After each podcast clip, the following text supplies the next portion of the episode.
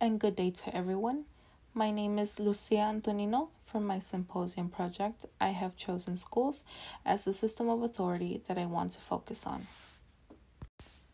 Schools contribute to the colonization of my community because they possess the power to teach national development to students since they are centrally administered.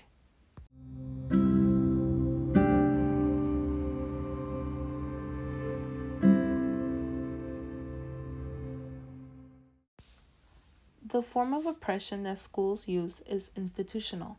Institutional oppression means using the laws, the legal system, the education system, public policy, media, political power, and etc. to maintain ideology.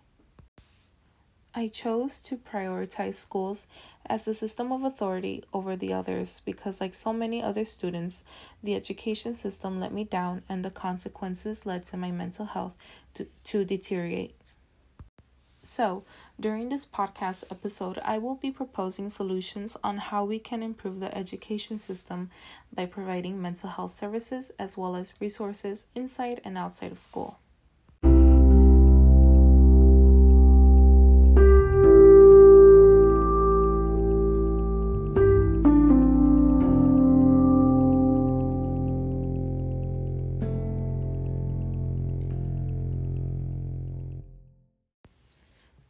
At first, we need to figure out how to find funding for schools. What I suggest is that we should defund the police. The Chicago police budget from 2020 in total was $2.45 billion. The highest category the budget was spent on was personnel costs, and that was 59.6%, which is $1.46 billion. The second highest category was police pension fund, and that is 29.5%, which is $722.8 million. In total, that consisted of 89.1% of the budget, which is $2.18 billion. We should follow the example of South Korea and Cuba.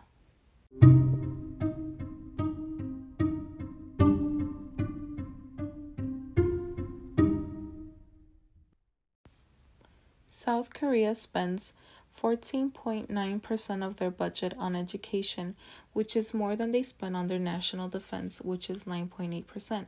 That is why they are known as one of the top three education systems in the world, and why South Korea has the most number of degree holders at the age of 25 and above. And Cuba provides free education to all its people and spends 23.7% of their budget on education, which is more than they spend on defense and public administration which is 18.5%.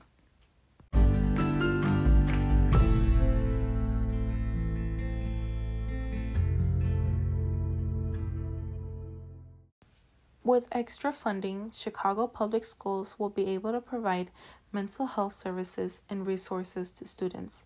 Those of us who have had experience with mental health should target students, parents, and teachers in educating them to raise awareness on mental health in order to persuade them to take action.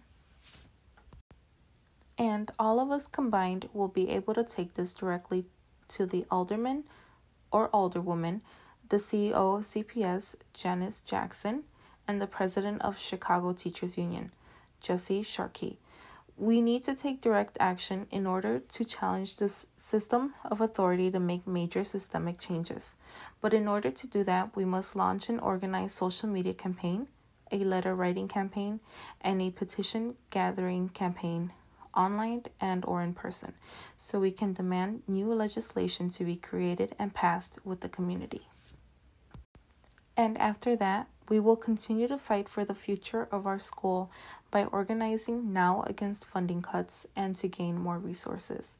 With all this, schools will be able to provide students access to affordable mental health resources like MHPs, mental health professionals, QMHPs, qualified mental health professionals, community health workers, care coordinators, therapists, and school counselors. In the meantime, we can just refer them to mental health organizations and give them access to crisis lines.